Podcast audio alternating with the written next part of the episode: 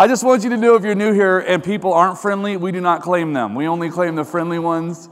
Uh, but we're so excited to have each and every one of you guys here. We've been in a really good series entitled The Holy Spirit. And I want you to know this pastor's proud of you.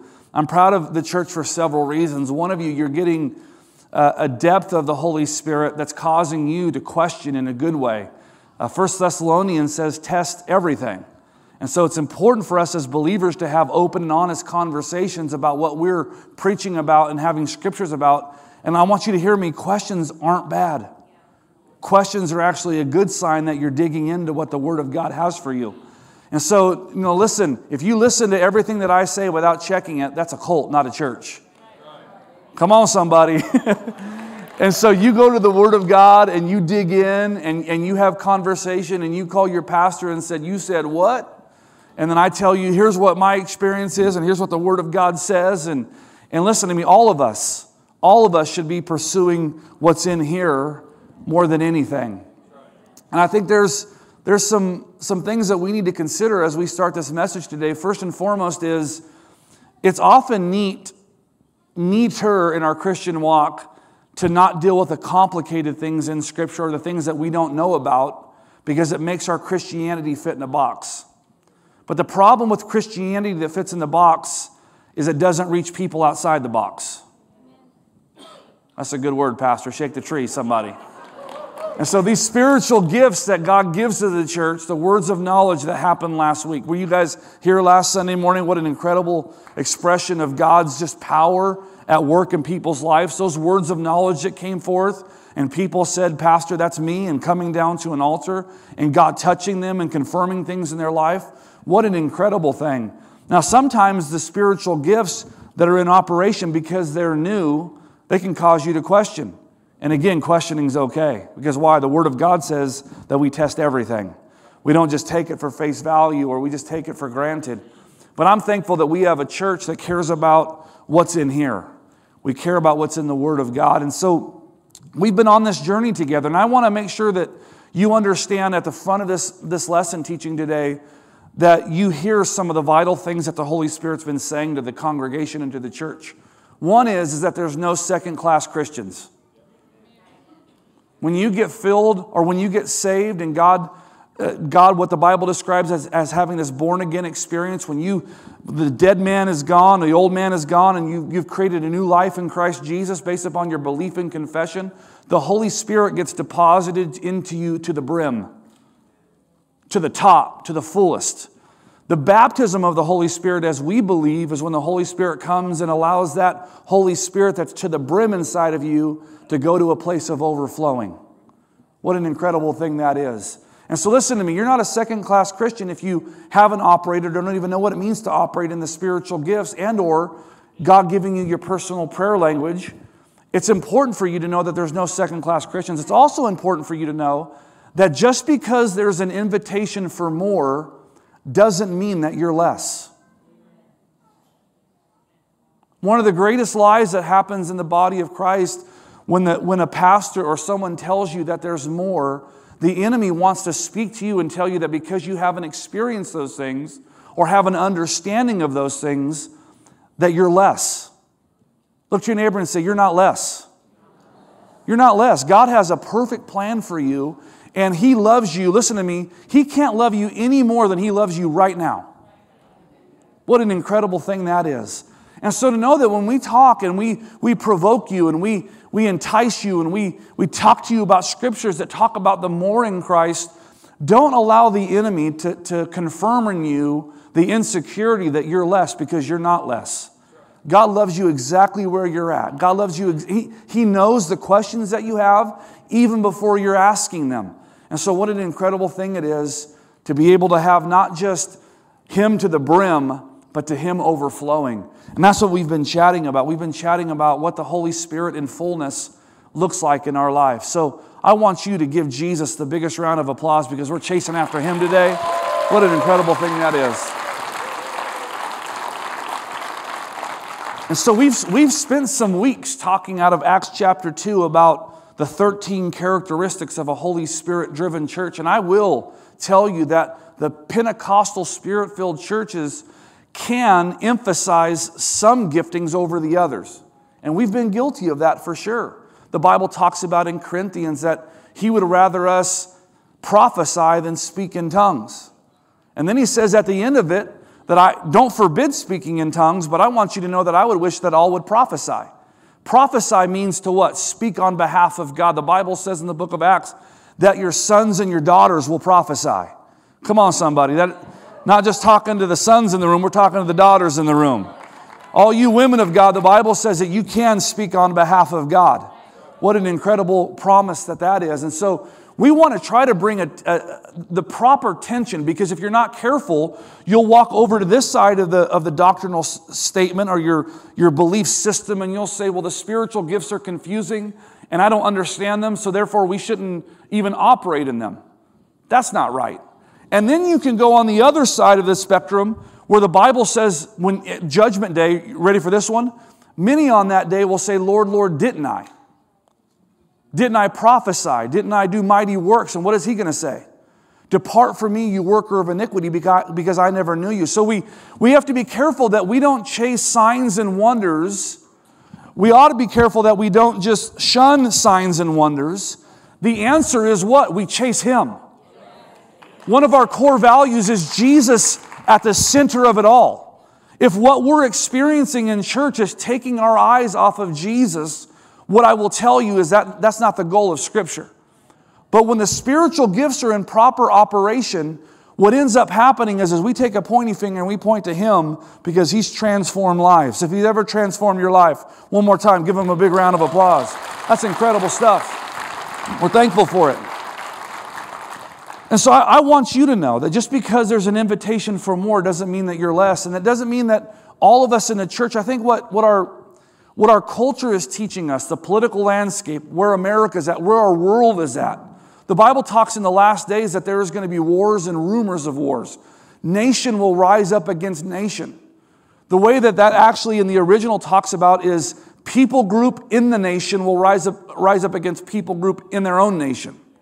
That when you look at the landscape of our world, you're not just seeing nation rising up against nation, America versus someone else, you're seeing America rise up against America. And there is such disunity in, in lands all over our nation. And what, is, what should that tell you? Jesus is coming back really soon. Normal's not coming back, Jesus is. And so you have to understand the, the, the time that we're living in, it's urgent for you to walk in the fullness that God has for you and to understand that the Holy Spirit overflowing you has really nothing to do with you. It has to do with the world that needs to be reached around you. So, one of the greatest tricks that the enemy will play is the baptism of the Holy Spirit, and you'll, you'll, you'll look at it from your own lens. Well, what about me? What about me? What about me? What about me? Well, I don't understand it. I don't understand it. I don't understand it. And the whole time you have to understand the Holy Spirit baptism is not about you. It allows you to be a power, to be a witness to the world that's around you. And if your lens of Christianity is on self and not on others, may I just, just lightly come in and make a sandwich in your kitchen this morning and step on some toes? If consumerism defines your Christian walk and the lens of self, you, you're, you're not following the gospel that's in this book. Our life is to be laid down. Our life is to be a floor mat so people can come wipe the ugly stuff on their life off of us and go to Jesus.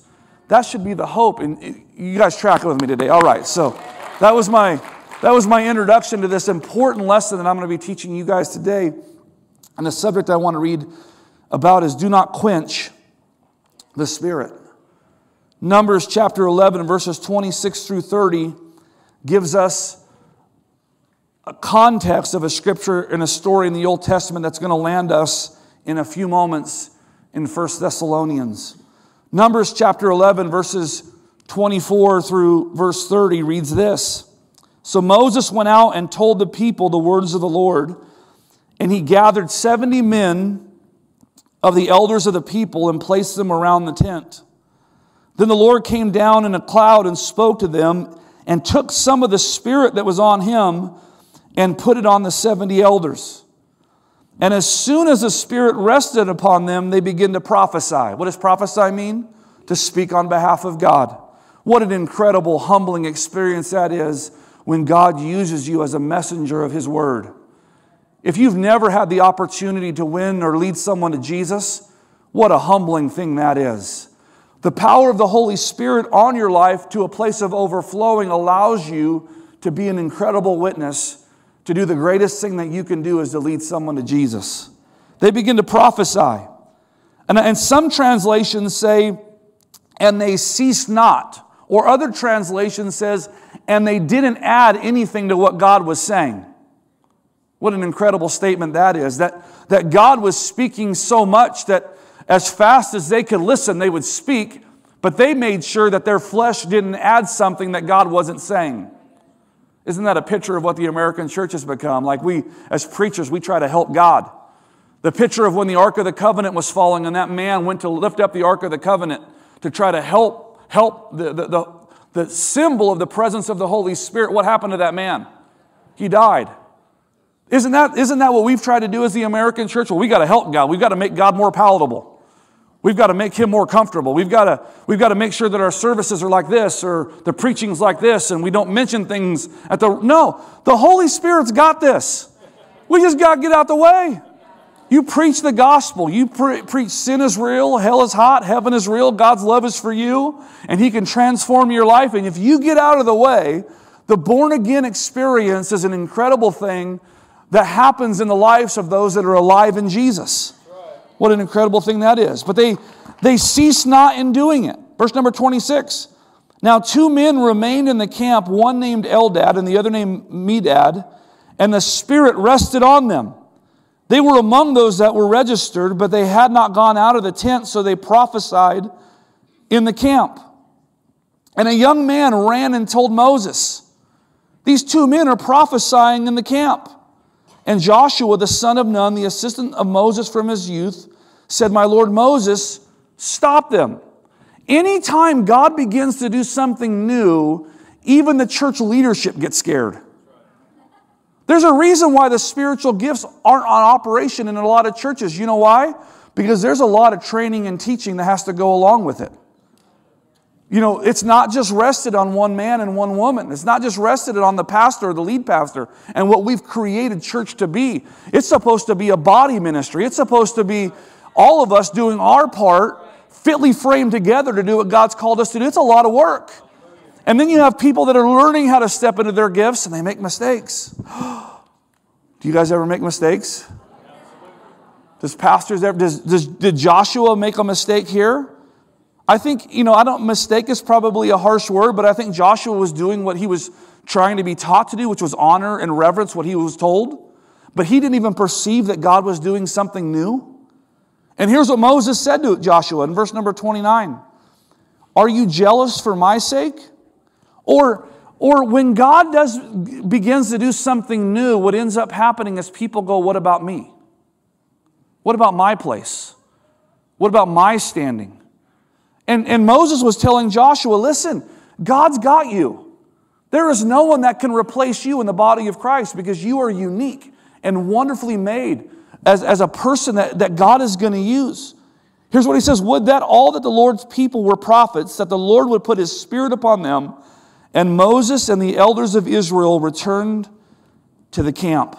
This morning, again, I want to speak to you for the next few moments on the subject do not quench the Spirit. Let's pray. Heavenly Father, help in Jesus' name. Amen and amen.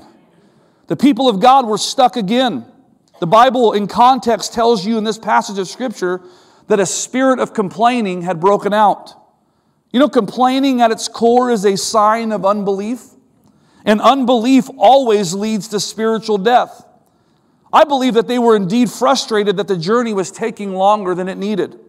The years of slavery under Pharaoh had taught them, trained them that comfort and convenience were easier than conviction and advancement.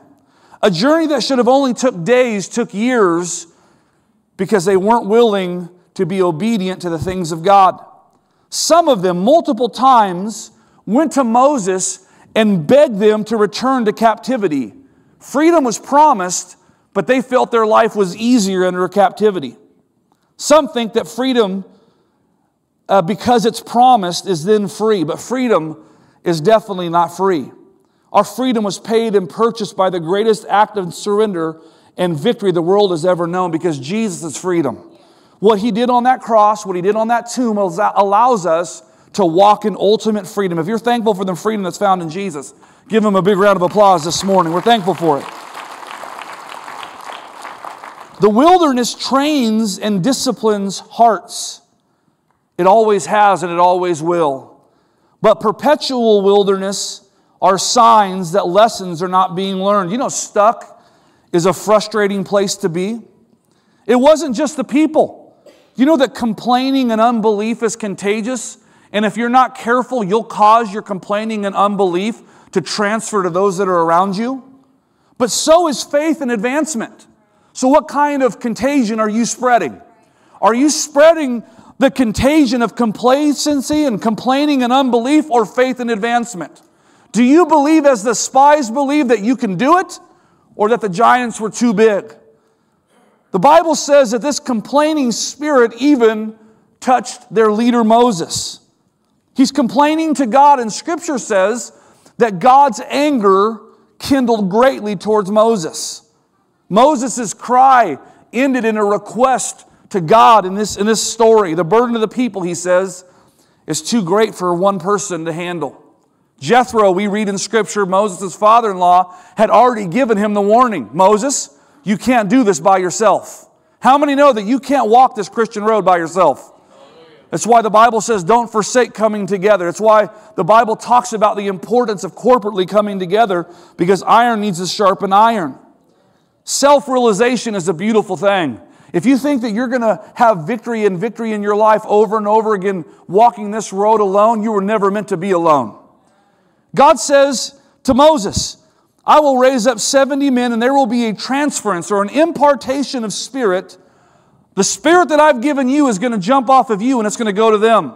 And I want you to know there's not a diluting of God's spirit. You cannot dilute the power of God. It's not like he diluted it and said, Moses, what you have in 100%, I'm going to spread evenly over 70. No, because God's spirit does not dilute, it only multiplies. There's not just enough for the pastor, there's enough for you. There's not just enough for the Christian who's been a Christian for 40 years, there's enough for you right now. If you are a new believer in this room, God's power is full and sufficient enough for you to experience Him in your fullness. What an incredible promise that is. There is enough for you. Look to your neighbor and say, There is enough for you. There's enough for you. Scripture records how it happens. Numbers 11, verses 17 says this I will come down and talk with you there, and I will take off the spirit which is upon you and will put it upon them, and they shall bear the burden of the people. Notice that the Spirit of God, I want you to listen to me, notice that the Spirit of God's purpose was not for them, it was to bear the burden of other people. And oftentimes, the reason why we don't walk in the fullness of the baptism of the Holy Spirit and the characteristics of the Holy Spirit is because our Christianity has become about us and not others. Are you tracking with me this morning? We have to get rid of the consumerism that's found in the American church.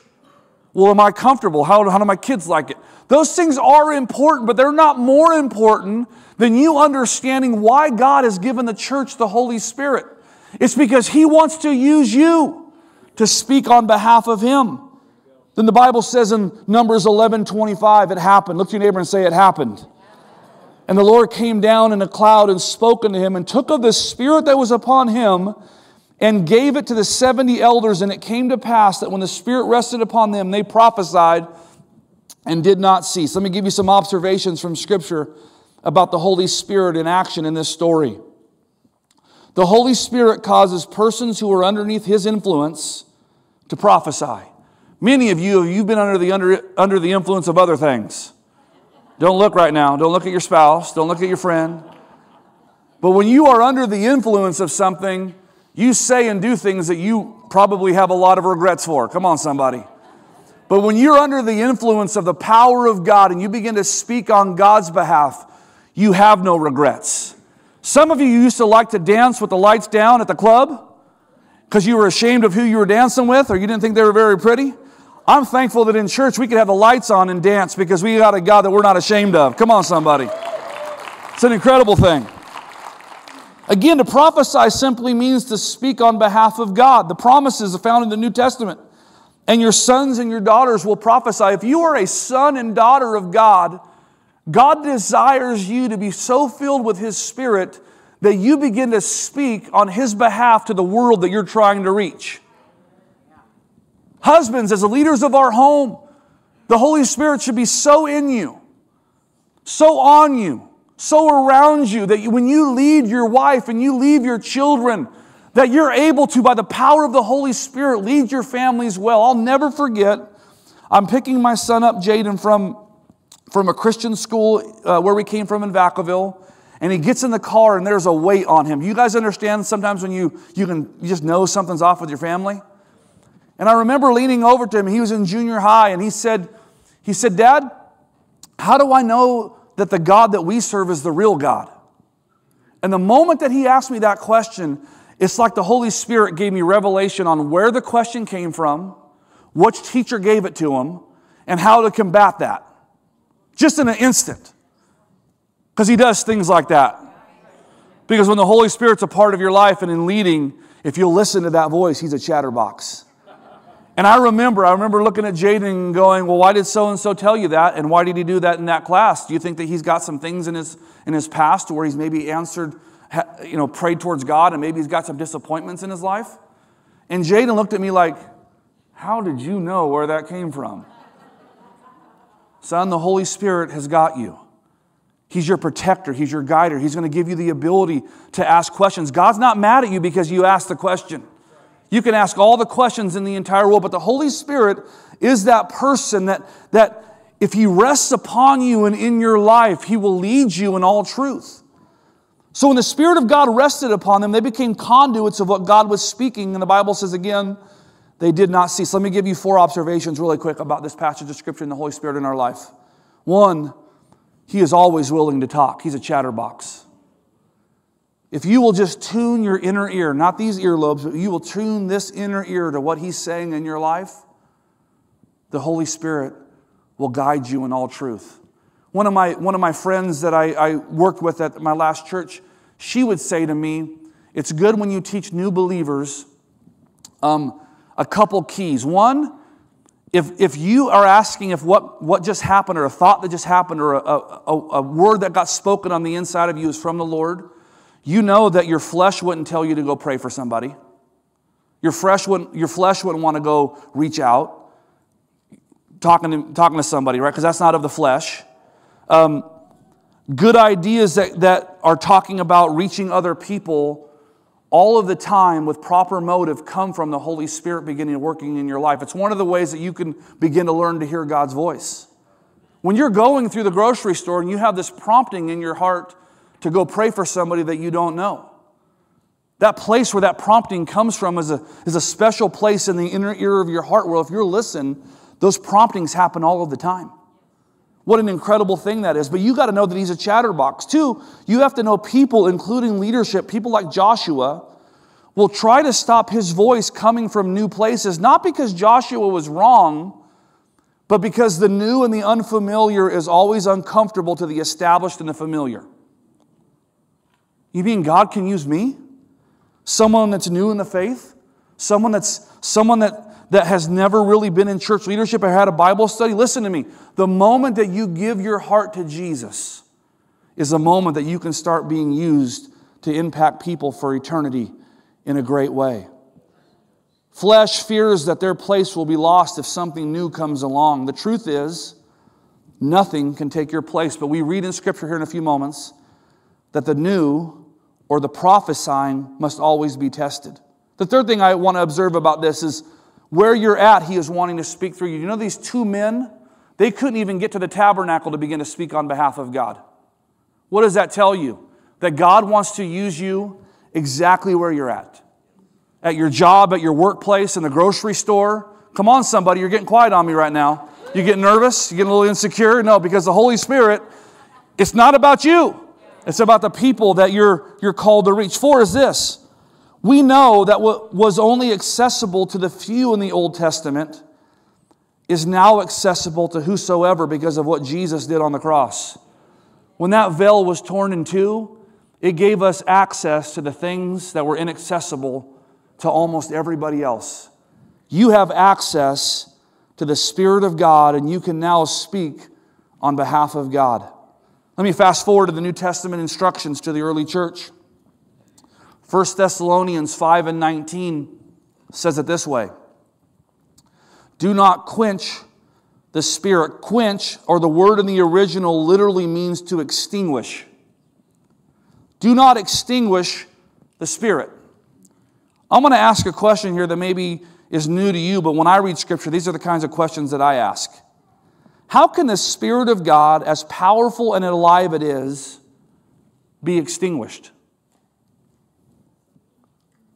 How is it that the instructions of 1 Thessalonians 5 and 19 to the church in Thessalonia, how is it that the writer Paul was saying, be careful that you don't extinguish the Spirit of God in operation in you?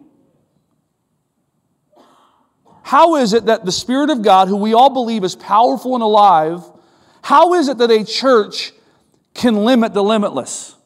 How is it that a church can put parameters on the Holy Spirit who's alive and active? This particular body of believers, if you read further, was quenching what God was doing by not allowing prophecies or people to be able to speak on behalf of God. It's interesting to note that tongues, as we've been talking about for the last 12 or so weeks, the baptism of the Holy Spirit, Paul writes in Corinthians chapter 12 and 14, you got to be careful that that's not the gift that you land on. It's not the most important gift.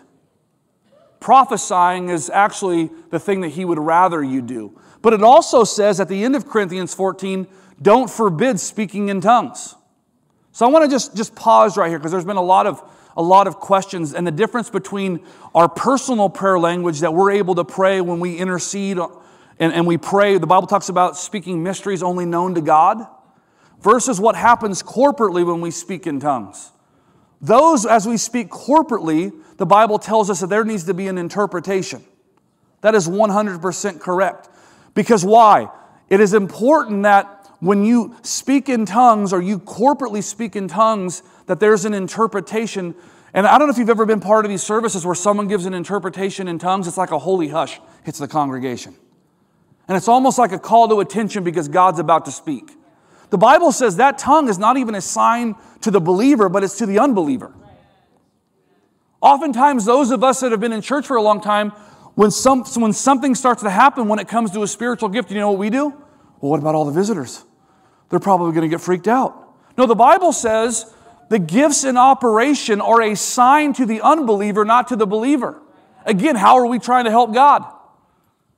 That's a good question, isn't it? We're trying to help God. God, we got to make this thing so palatable. We've got to chew their food down for them because what we need to do is we need to like baby food them because they really can't handle the truth. No, really what it is, it's the people that have been in the church in survival mode can't handle the moving of the Spirit because God is trying to move them from a place of doubt to faith, from a place of complacency to a place of confidence, to know that God has something for His body. What an incredible thing that is. And so we can read in 1 Corinthians 14 and 1 Corinthians 14 26, and I do believe that the Pentecostal Spirit filled church has put an emphasis on tongues and it's almost like you begin to speak in tongues and that's it. And I've always said this from this pulpit. Listen, I don't care if you speak in tongues if you gossip in English. Come on, somebody. I mean, you could have all the great gifts and power that God wants for your life, but if you're not kind and gentle and have self control, people are going to look at you and go, You claim to be what? So look to your neighbor and say, Be nice. Don't gossip. Be a decent human being. Don't talk about the pastor over lunch today. Only, good, only say good things. All right, we're good? All right, we're good. All right, we're good. It's important that you know the difference, though, between our personal prayer language and what happens corporately. But that doesn't mean that we have to walk around in fear if we want to pray in our personal prayer language in the prayer room or on the front row or doing worship. We, we have a freedom in Christ that He's given us. So, what happens in the case of Joshua began to happen in the early church. Instead of silencing the gifts, though, Paul began to train people up in the gifts. I want to just pause here and say this if you can't be trained, first and foremost, by the Word of God and the Holy Spirit, then the church has a bigger problem than the absence of the gifts. It has an absence of righteous people who love instruction. If your way must be the right way, or you can't be taught or trained, then what you have working in you is not the Holy Spirit. The Bible says in the book of Proverbs, it's the righteous person who loves instruction. So if you want to be part of the fellowship of the kingdom of God, hold on, this even applies to pastors. Because I'm going to get it wrong sometimes. Everyone go, oh man, pastor, you know, he's got to be perfect.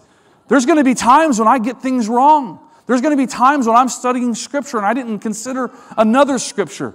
But that's where iron sharpens iron. That's where we come together as the body and the, and the pastor gift and the teacher gift and the apostolic gift and the evangelist and, and the fivefold ministry gift comes in, in together and we iron sharpens iron.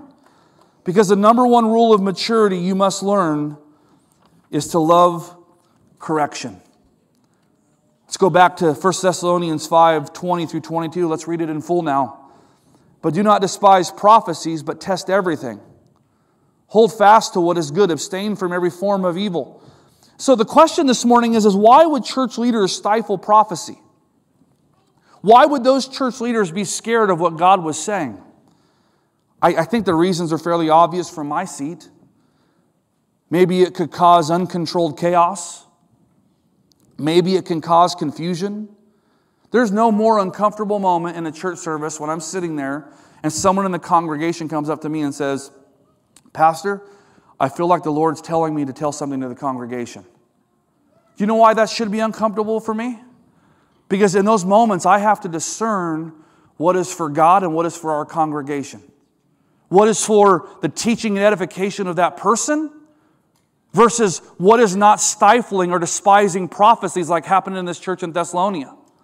And so we have to grow into, we have to grow into a mature body that if someone besides pastor or someone that you don't know grabs this microphone because the Holy Spirit's leading them, one is you listen with grace.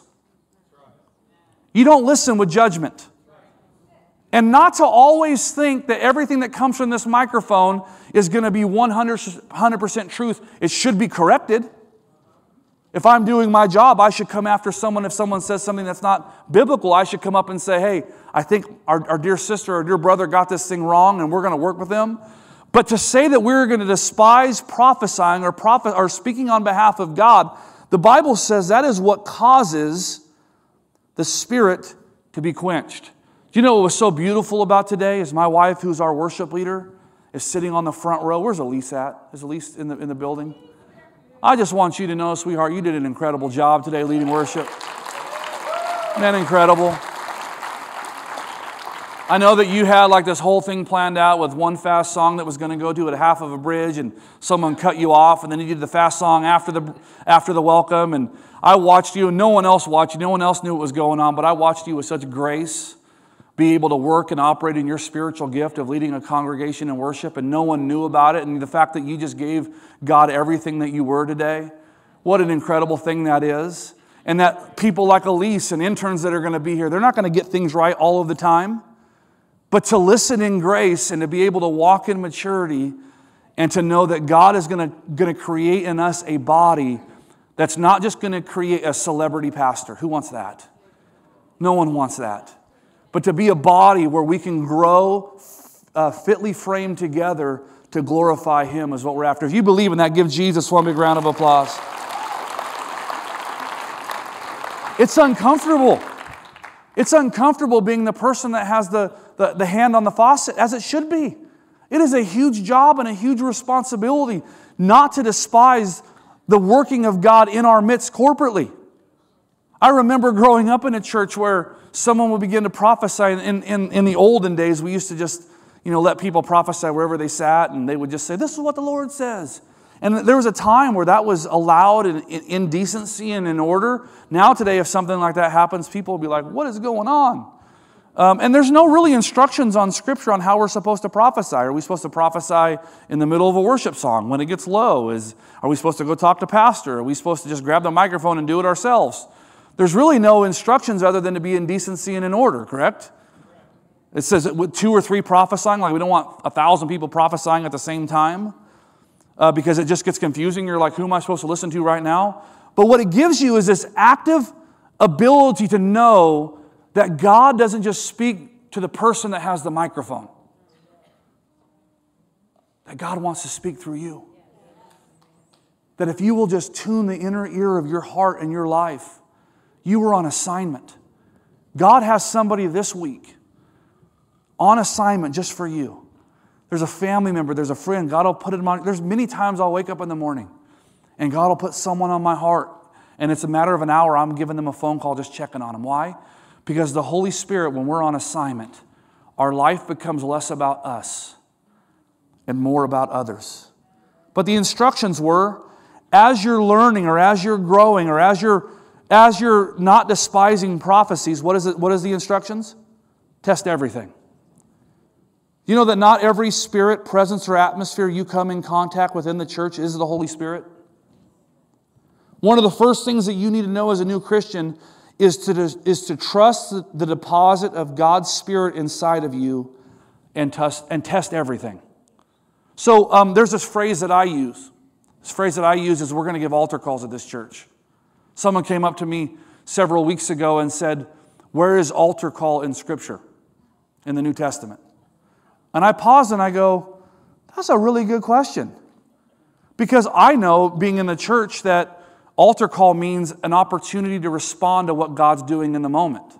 Billy Graham would give an altar call and the, the, the floodgates would, would fill and people would come forward. And like, so those of us that have church vernacular down, we know what altar call means, correct? That we're going to give people an opportunity to respond. But you know the word altar call never is mentioned in the New Testament? And so I'm, I'm thinking, yeah, that's, that's, that's a good lesson for me to know that we need to be able to test everything. So we know that there was altar calls or, or response times in Scripture. Peter gives that sermon after Acts chapter uh, 2. 3,000 people get saved. How do they know that there was 3,000 people that got saved? Because they had to have like call someone forward and the yes team, you know, the Holy Ghost yes team was there. You know, there was follow up. There was you know, there was many times that you read in Scripture of, of people preaching and a response happening. But vernacular and language is important, isn't it? So to test everything. So how do you test things, Pastor? You test things by the written word of God. You test things by the Spirit of God living inside of you. My prayer this morning as I teach this lesson is God increase our discernment. And the third is, is the outcome of what someone has prophesied will be made known. Will be made known. All right, let's go down the home stretch here. The effects of quenching the Spirit are devastating. I believe the first thing that happens when you quench the Holy Spirit is that you stop transformation and you start preservation. 2 Corinthians 3 and 18 says it like this And we all, with unveiled, unveiled face, beholding the glory of God, are being transformed from glory to glory.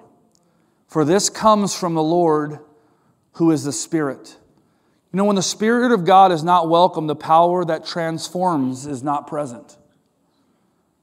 Romans 1 and 16 says it like this I am not ashamed of the gospel, for it is the power of God for salvation to everyone who believes. The opposite of transformation is preservation. And I want you to hear this, Pastor, this morning. Getting by is anti kingdom of God.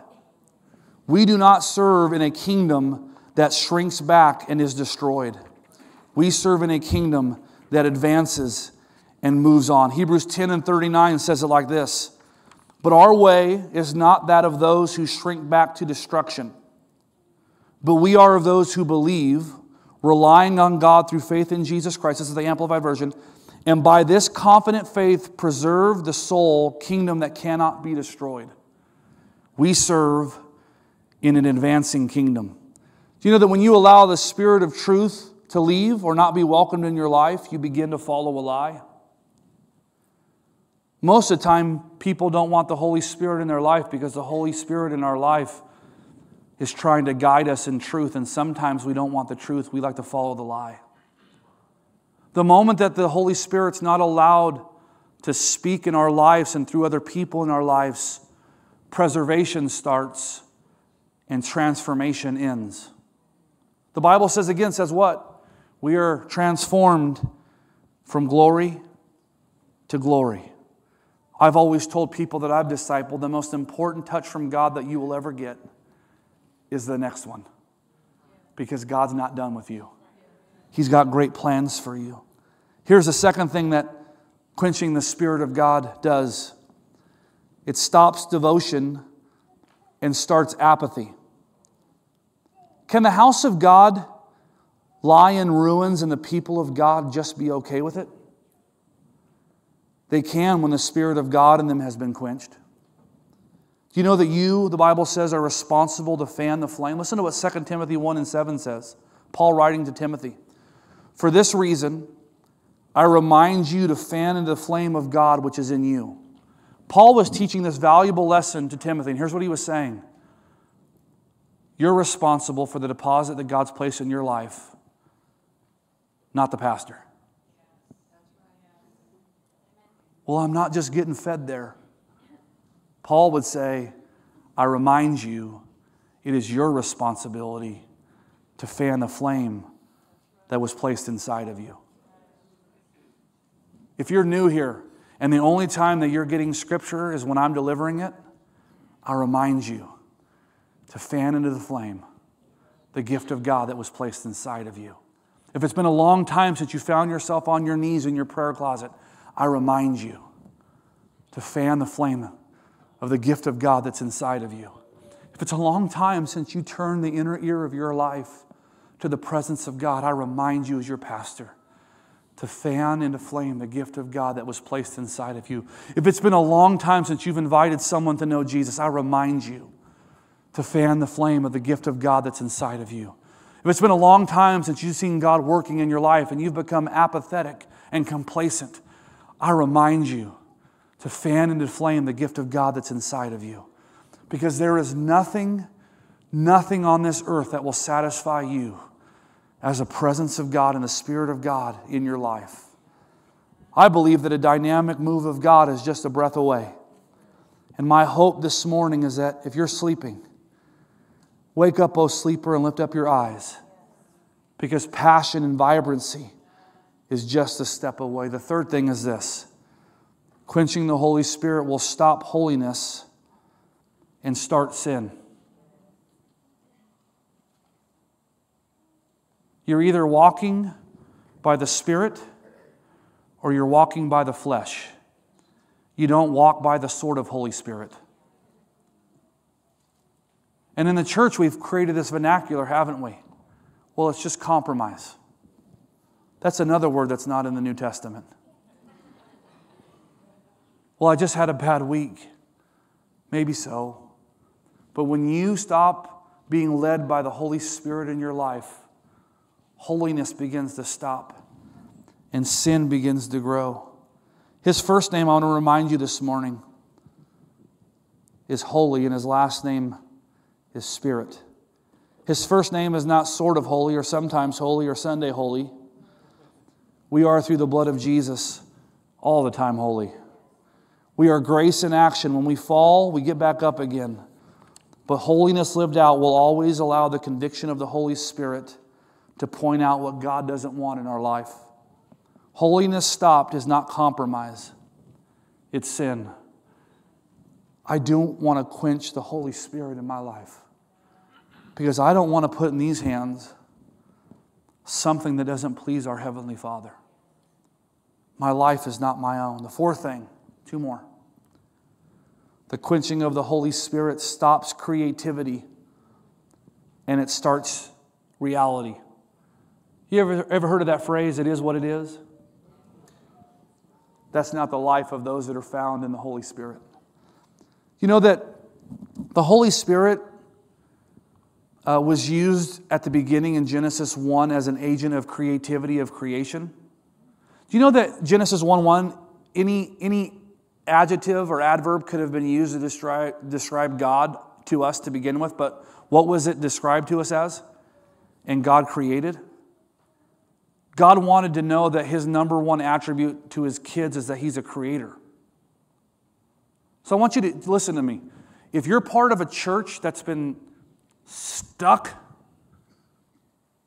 is the Holy Spirit active in your life? Or do you know the Holy Spirit's active in your life when there's creative, there, there's creativity and ingenuity to reach their world active today? So, what worked in the 80s and what worked in the 90s and what worked in the 2000s, I'm going to tell you right now, this generation, 20, 22% of this current generation is identifying as LGBTQ. Do you know that the same methods that we used to reach people, young people in the 80s, aren't going to be, be used today? Do you recognize the imp- so when when this next generation tries it all and goes to the end of themselves, how is the church going to open up their arms to them and begin to love them back to a place of restoration and wholeness in Jesus? Is it through judgment, or is the Holy Spirit going to have to give us ingenuity on how to reach a generation that is lost and broken and doesn't know Jesus? One of the most beautiful moments that we've had as a church congregation was a couple weeks ago when, when one of our dear friends came up and she, she was so in despair. And our church didn't shun her, we began to pray that God's presence and transforming power would come. But the next step is that when people come in like that, that we run to them and not run from them. That we invite them into our tables, we invite them to coffee, we invite them into our lives because why? When God is doing something in our midst, transformed lives begin to happen and creativity begins to go crazy. His number one trait from the beginning is creation. Elise, if you would come and start playing behind me, that would be great. You can just maybe get ready to sing How Great is Our God. That's fine. The fifth and final thing this morning is absent of the Spirit, we stop impartation and start stagnation. Listen to 2 Timothy 1 again. For this reason, I remind you to fan and to flame the gift of God. Here's the second half of that scripture which is in you through the laying on of hands. Want you to hear, hear this, Pastor, especially those of you that are maybe don't, are, are new to this expression. It is biblical to have people pray with you and lay hands on you. The Bible says in James, if any of you are sick or suffering, call the elders of the church and they will lay their hands on you, and the prayer of faith will save the sick. We have gotten away from, from doing things that the Bible says to because why? We have not wanted to offend. And in our, in our plan to not offend, we've created this, in, this church or Christian environment that is not what the Word of God says that we're supposed to do. There is power in impartation. And when the presence of God or the anointing of God rests on someone who is Holy Spirit filled, Holy Spirit baptized, you begin to lay hands on people and things begin to break off of their life. It's the impartation. And what I want to just, just, I wanted to come this morning with the lesson. I know we had just an incredible week last Sunday. Words of knowledge, people coming down and getting saved. I wanted to be able to pause. I feel like the Lord asked me this morning to be like halftime at a, at a big basketball event and just have a family talk and just say, you don't have to be scared about what God's doing, and nor don't allow the enemy to lie to you and say that you're not enough because you are. But there is an invitation by the Holy Spirit to our church for more. And the impartation can happen when I don't when I stop quenching the Holy Spirit in my life and I say a prayer sort of like this, Lord, if what this pastor is saying is true, and your word is confirming what he's saying, and I feel in my spirit that there's a drawing for more. If it's from you, I want it. But if it's not from you, I don't want it. Holy Spirit, I give you permission to move me, to move me from where I'm at to where you want me to go, because I know that you do all things well. And you have to know that that prayer, when the Holy Spirit is involved in your life, goes from me focused to Lord my heart is really not about me, but it's about my lost coworker. It's about my family member that doesn't know you. God, would you help me to be a, a, a greater witness for you? God, I want to do what you've called me to do. I want to be what you've called me to be. Lord, would you help? And when the Holy Spirit's in the room, we don't have to chase signs and wonders, they chase us. And as we lift up the name of Jesus, or we lift up the name of our Heavenly Father, how great is our God? His presence comes and He begins to draw all people to Himself. Would you stand all across this room? Elise, would you lead us in how great is our God? Hallelujah.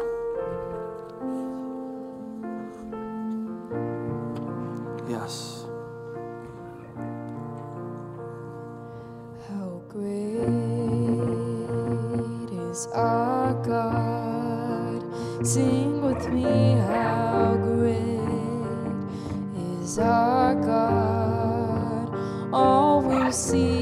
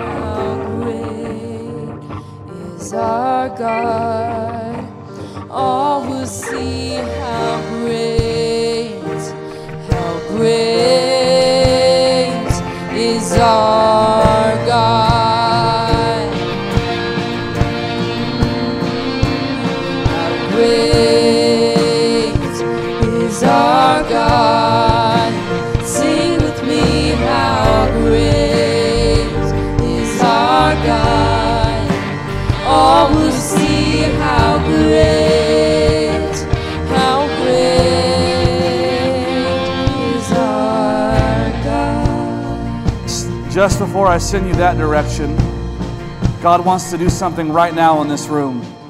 Your heads are bowed, your eyes are closed, Christians praying everywhere. You're here this morning and you hear in your spirit the invitation for more in your life. And maybe you've been out of church for months or years, or maybe this is your first time here. And you say, Pastor, I'm ready to say yes to Jesus. I'm ready. I want to know what it means to surrender my life to Him. I don't know your story, I don't know where you're at. I know that we had several people last week say yes to Jesus. And this church will always give an invitation. We'll always give an invitation for those that don't know. So, Christians praying everywhere, your heads are bowed, your eyes are closed. You say, Pastor, it's me. This morning, I want to give my heart to Jesus. If that's you, would you stretch up your hand so I can see it? If there's anybody in this room, God bless you. I see, I see your hand up there. Hallelujah. Anybody else? As I'm scanning, I see your hand up there. Thank you. Yes, I see your hand, sweetheart. I see your hand, sir. The greatest decision you'll ever make. Young lady, I see your hand. Yes, I see your hand right here. The greatest decision that you will ever make is to give your heart to Jesus. Now, indicating that you're wanting to do it and then dedicating your life is what we're after this morning. We're not asking you to join a church. When I say a church in that sense, we're not asking you to join Parkway. We're asking you to join the kingdom and family of God. Parkway, there's seven or eight people that raised their hand. Would you give the Lord a big round of applause this morning? Hallelujah. Hallelujah. Those of you that raised your hand, we've got some people up here that are part of what we call our yes team, and our, it's a really fancy name that we came up with. It's you just said yes to Jesus, and so there's some people here that want to walk next to you. They want to be able to exchange phone numbers and maybe take you out to coffee and talk about this new faith. But before you get to that step, the Bible says if you believe in your heart, you confess with your mouth that He's Lord, you shall be saved. And so, would you bow your heads across this room, close your eyes? Would you repeat this prayer after me and our church family? Would you join us? Say, Dear Heavenly Father, this morning I recognize my need of you. I'm thankful for what your son Jesus did on that cross and how he conquered that tomb. Would you forgive me of all of my sins? I repent. I turn away from everything that I've done wrong and I run towards you with everything that I have.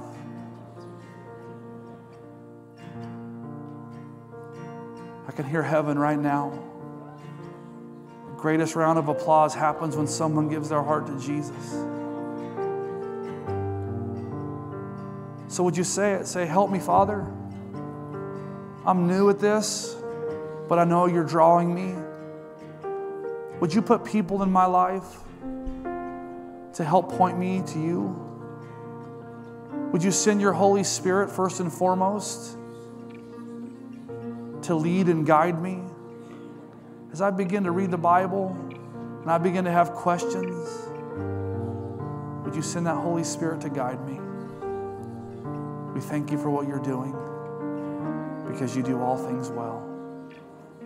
Parkway, would you join heaven this morning and give heaven a big round of applause? Hallelujah. Hallelujah. Hey, before you head out that direction, would you try to introduce yourself to someone that you don't know? Maybe slap them high five. I'll see you guys next Sunday. God bless.